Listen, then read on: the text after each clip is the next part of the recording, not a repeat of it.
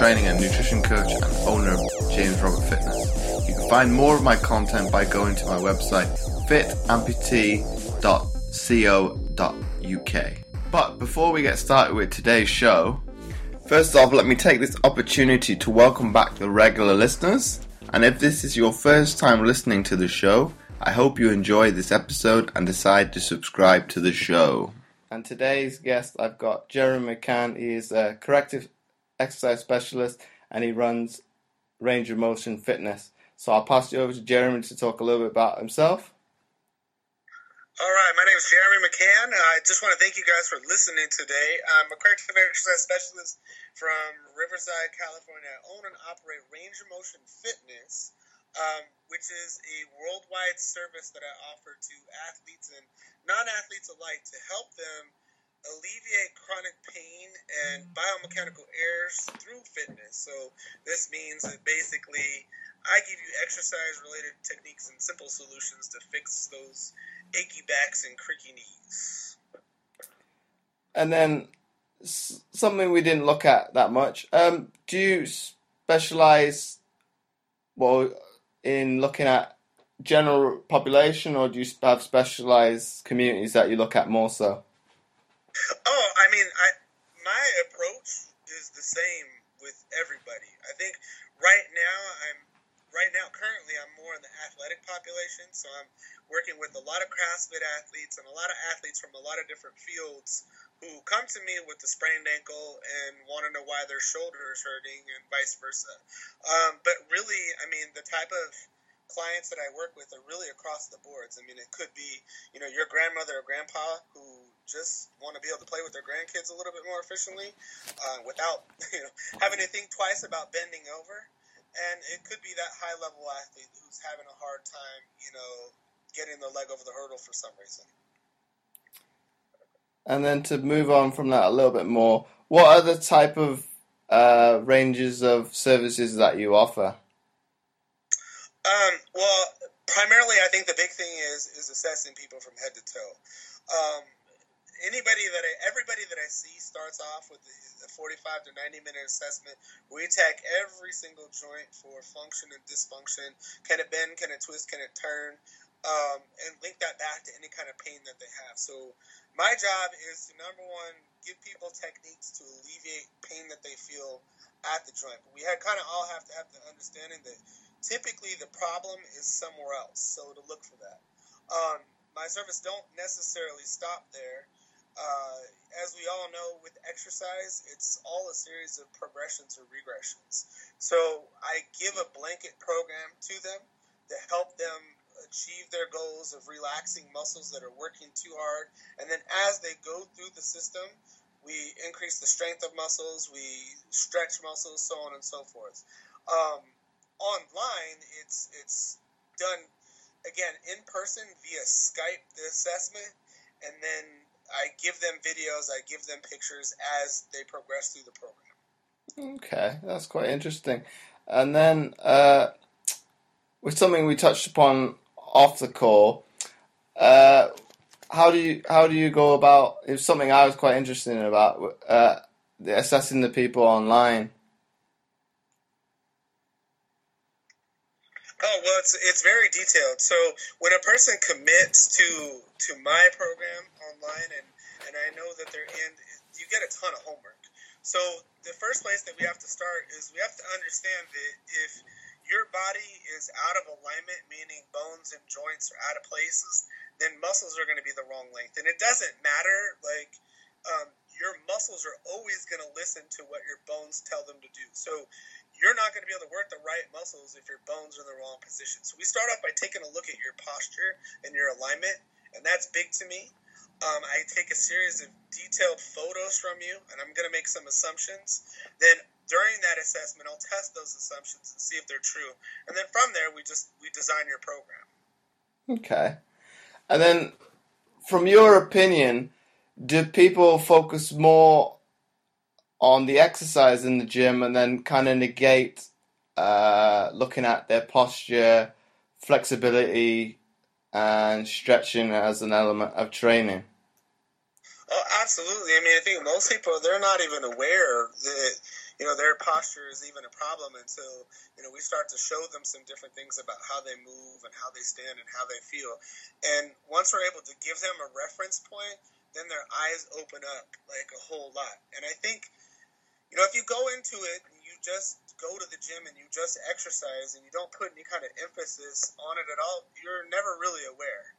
Once we open your eyes to it, it becomes important you know, and and as soon as we're able to make that link, then we're able to design programs. And I tell people all the time that, that we treat it almost like like brushing your teeth. I give you exercises that you're to do every single day that are just essentially to maintain all the bones, the muscles, and the nerves of your body so that they are back to being normal. Okay. And then, from your opinion, obviously, from my background in elite sport, it's one of those one percenters. For the general population, how much would that improve their general sense of well-being? And then say, for example, if the person is has a performance goal in mind, how much would that improve their strength in the gym? Oh well, uh, immensely. I mean, the thing is, is your brain is ridiculously powerful. Like it, it honestly doesn't care that, that muscles are in balance. If you want to get from A to B, um, your brain's going to figure out a way to do it. In in in corrective exercise, we call this compensation. When muscles don't work the right way, your brain figures out another way to do it. But once we're able to get everything in alignment and muscles in balance and symmetrical with each other, and you learn how to move effectively, well, now you can get stronger. Now you can get more powerful. Now you can get quicker. Now your reactions can be better. And now, most importantly, if we can get your alignment the right way, um, you're going to be dealing with gravity more effectively. Okay. And then from that, would you would you roughly be able to, to see in a well give a percentage in improvement, or would that depend from person to person? I, don't think there's a percentage that you could put on it, like at all. I, I really don't. I don't know that you could put a cap on it. I think there's a genetic potential that people can get in terms of strength, but I don't know that anybody ever effectively gets there. I mean, the thing is, is you know, we're talking about muscle imbalances and we're talking about compensations like they're a really unique thing. They're not. Like everybody has asymmetries. Everybody has muscle imbalances. It's just the great athletes know how to use them better than others. But I think once you're effective at repositioning the bones in your body and getting muscles to do what they're supposed to do and getting your brain to run your body efficiently, who knows? Who has any idea of how big, how fast, how strong you could be? I mean, could this be the reason why, you know, we're living in a time of the fittest people on the planet? It, it could very well be. You know, you think about the access that professional athletes have to the services of chiropractors, of physical therapists, of massage therapists, all the jobs that I'm going to try to give you to be able to perform on yourself. And you think about this, the times that they're running and the weight that they're lifting, there has to be a correlation between the two things. And I'm going to say that, you know, your biomechanics really govern your abilities. I mean, we can make, you know, we call the engines of your body your heart function. We call that the, the muscle that you could build. Well, we if we could get your joints lined up in the right places for what you want to do, we could create bigger engines. But it all has to go back to are your parts in the right place. It's, it's like trying to put like a I'm not a real car guy, but trying to put like a rocket engine in, in a VW Bug. How well is that going to work? You got this big muscular engine, but on a structure that can't handle it, you're going to break down. Eventually, you're going to break down. What we want to do is maybe turn down the engine a little bit, but give you bigger wheels, give you a bit bigger axle to ride by, and, and put a new, new gas pedal and steering wheel in there. Does that make sense? Yeah, that makes perfect sense. And then obviously, we look at you're looking at the elite side of sport. Do you believe, obviously, being somebody that uses biomechanics on a day-to-day basis for your job? Do you think by the advancement in that field that it is kind of propelled sport in probably unimaginable ways? Obviously, sport has obviously training has improved, but the understanding of biomechanics, do you believe that is also contributed to say the more physiological senses of training? Yeah, absolutely. I mean, again, like if you have muscles the right length and you're you are performing smoother, you're performing in more alignment, then you can work out, you can exercise at a much higher level, which is really what training is all about. Trying to, you know, program your workouts to get the most out of your body. But let's just say again, your alignment is off and you're constantly fighting this feeling of falling forwards to your calves are, are lit up because your feet are gripping the ground to prevent you from falling forward. Or the muscles that make up your lower back are trying to protect your spine from this huge arch on there and they're working overtime. Um, and you're a runner right? And you're constantly falling forward when you run. Well, if we can kind of ease the tension in those areas and give you full length capacity to stretch out your leg to keep your torso upright, you're going to be able to move faster. You're going to be able to move under more control. So I think without a doubt, the more that we're keen on somebody's form, it's going to improve their function. I'd agree with that sense, exactly. And then, obviously, it's probably maybe something we alluded to a little bit, would you agree that posture is probably, to a certain degree, with populations becoming more and more sedentary, obviously they're putting their postures more at risk. So obviously they would be would be sitting at a desk, for example, for a long period of time. Obviously they're going to have tighter muscles in certain places. So obviously they're kind of um, like we said, uh, kind of doing the reverse of corrective therapy by just the nature of what we were we were becoming by becoming more sedentary. Would that would you kind of take that same ethos? Oh yeah, without a doubt. I mean that that again, that's the beauty of our body. Like we we adapt to what we do the most. I mean, we know this is true because this this really is what training is all about. You know, you you you know, you want a big bench press, well, you got to train your chest. So your chest muscles grow, the position of your arms change. It's the same for you know sitting behind a desk. The more you're in that position, the more your brain wants to make things easy on your body and maintain that that homeostasis. So it makes you better at becoming a sitting person.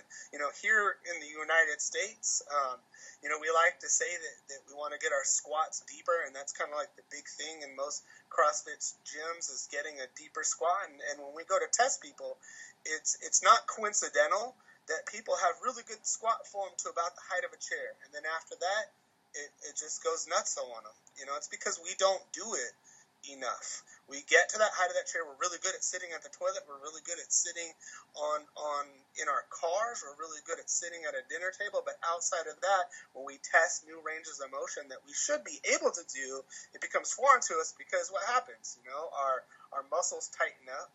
Um, other muscles get weak and prevent this. I mean, it, when you you ask that question, we kind of all know that this is true. I mean, think about what you feel like when you wake up in the morning after eight to ten hours of sleep you know, you're just bursting out of a cocoon because so many things are different, tight in different places. That's what happens. You know, we sit in a chair long enough, our body just kind of molds us into these shapes that, that we have to work to get out of. And when you think about traditional, like exercise practices, with regards to sitting, we're just reinforcing a lot of those same type patterns with the types of exercises we do. So starting off at the top, you know, when people sit behind the computer desk, what do they do? They push their head forward, they roll their shoulders in. Well, again, that's a lot of what we do when we when we bench press, when we chest press, when we go overhead. You know, we take a look at that squatting pattern. Well, it's the same thing as sitting in a chair. So it requires the same sort of musculature. We're not doing anything to quote unquote reverse the posture. And I think that there's a big reason why that is. I mean, when we look at the exercises that we would coin sexy, they mimic bad positions that we're in often. And when we look at the exercises that are meant to reverse the effects of something like sitting, nobody does them because they're not fun to do. They work muscles generally that you don't see in the mirror. Okay, that's definitely a good point. And then obviously some people might not know, and then some might. Uh, that's obviously your, your sleeping pattern, the way you sleep can have a, a fact, factor on your posture. Is that something you, you see a lot with your clients? Oh, absolutely. I mean, th- there's no program that, that comes my way that doesn't talk about lifestyle habits and lifestyle positions. And um, sleeping for sure is a big one because, you know, we're all supposed to sleep eight hours a day. And not many of us do, but we should be able to, to be able to sleep for an extended period of time. And we should be able to find a position that's comfortable. And unfortunately, most people don't sleep in the right position. Um, preferably, we'd like to have people on their back because you deal with gravity uh, more effectively. But oftentimes, we'll find people that, that like to sleep on their stomach and, and arch their lower back all night and put themselves in, in unhealthy positions and sleep on one side and have all the weight from the other side come down on that body part. And and again, it is something that we do have to address, and we take that into account when, when we design corrective exercise programs, when we take a look at their posture to kind of go back to why is this sore?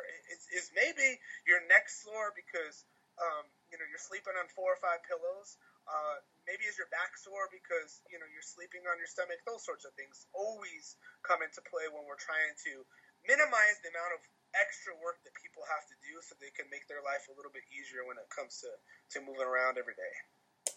And you say ideally you'd like people to sleep on their back. How do you go about changing what has become a habit from sleeping on your side, for example, or on your stomach, to being able to sleep on your back and you're getting actually getting a good night's sleep? Yeah, I mean, I mean that's that's a good question. You always have to kind of prioritize I think the the most important thing with with my clients is is making them understand like how important things really are and giving them some strategies to to kind of to to go through. You know, we can't just go from you know wearing 10 inch heels every day to walking barefoot. Your calves are going to be too tight for that. We have to lower the heel down first, and I think the same kind of approach comes to sleeping in the bed and making the recommendation that's going to your back when you've been a side sleeper. Say, maybe you can't lie flat on your back yet.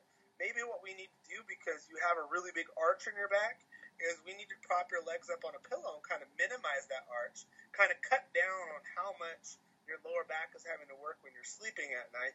Maybe because your your lower back is arched and your your spine uh, has rounded up at the top. We need to put some some pillows underneath your elbow. Maybe we need to, you know, cut down the number of pillows behind your head. Take each person into account, and based on their own individuality, give them some simple strategies. We can't just go from being the the weakest person in the gym who's dumbbell curling, you know, five pounds to picking up the hundred pounds. It's the same idea. It's small steps, and I think you know when we can make the link between that being your biggest problem and giving you exercise to reduce the stresses in those joints, it just naturally becomes easier for people to do. Okay. And then following on from that point, are you a person that would agree with uh, using, for example, uh, foam mattresses uh, and ortho- and ortho- orthopedic type mattresses to help with that, or would you just say use a standard mattress? I mean, again, I, again, I think like you want to be as least invasive as possible, and you want to have people make as little change as they possibly can. So I, I can't like have someone sign up for my services and and you know perform all these exercise techniques and then have them buy a bazillion different things. If you if it's in your wheelhouse and it's in your means, yes. And if not, then it's my job to kind of help them develop strategies to make what they have like something that they could use as well. I, I don't think there's anything wrong with those devices at all. I think that they're certainly a luxury for people. That's for sure. Okay.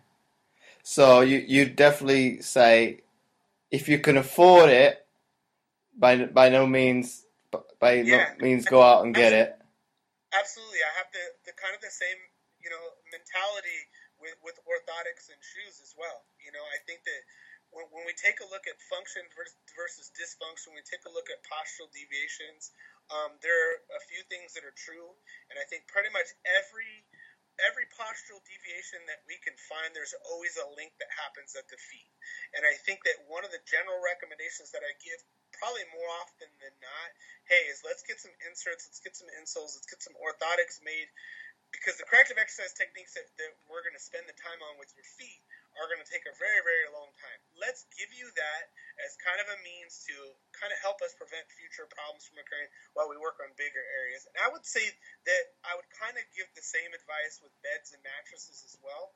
Like if if we if you could get a better mattress that's more orthopedically designed that that's that's more biomechanically designed that fits your alignment a little bit better go for it but if not you know we're going to have to work around it some way okay so it's more you would say especially with the orthotics and the footwear, it's kind of a, to a certain extent, it's a quick fix. Would you agree?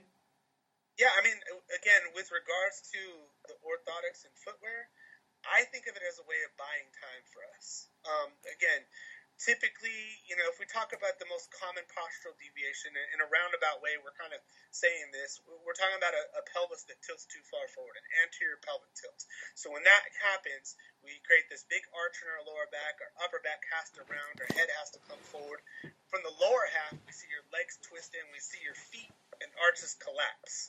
Um, so we can see there's a big link there that happens. One piece leads to the next, so on and so forth. Well, you know, unless a person is seriously complaining about feet problem, we know that the feet have to be addressed because you're standing on them all day, you're putting all the stress of your body weight from above down on them, but then you're also absorbing impact. So there's a lot of dysfunction that could occur at that feet that could send messages up your body. I would say though, if you're complaining of a pain other than your feet, let's get the orthotics on there because I don't want you doing like eight hours of corrective exercise techniques all day. I would say that we could put those orthotics in there, the insoles in there. We could buy you some time while we try to address the areas that probably have a bigger imprint on how you feel and how you function. And, and again, just using that anterior pelvic tilt and a back pain as an example, that would be a great place to start. You know, again, identifying the dysfunction identifying the postural deviation and then just assigning the right corrective exercises. And you can kind of probably in your head see how if we could fix the shape of your pelvis, it's it's automatically going to take the stress off your feet, and maybe we don't even have to do that much work. Does that kind of make sense to you? Yeah, perfect sense. And then probably to explain to people, probably in layman's terms, it's kind of a kinetic chain, isn't it? If you've got some underlying issue, it's probably resulting eh, and starting somewhere else, and it's obviously everything in the body is linked together. Yeah, I mean it's it's like that old grade school song. Mean your foot bone's connected to your knee bone, so on and so forth.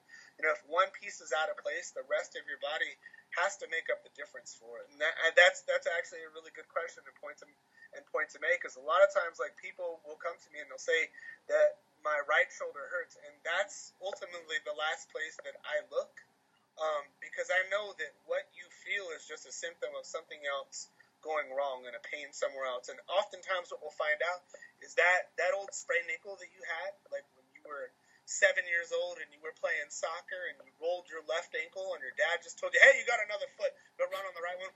We often find that that is the source of a lot of your problems. You never fully recovered from that. You never lengthened those muscles out. You had to compensate throughout your entire body. And guess what? Now your shoulder hurts. So what do we have to do? We have to go back to the root. And until we could uh, improve every step that you take on the planet because that bone is in the right position, those muscles are the right length, your shoulder's never going to fully recover. Mm, that's that's exactly a good point. It's probably a lot of people forget. It's probably an underlying issue which causes that pain.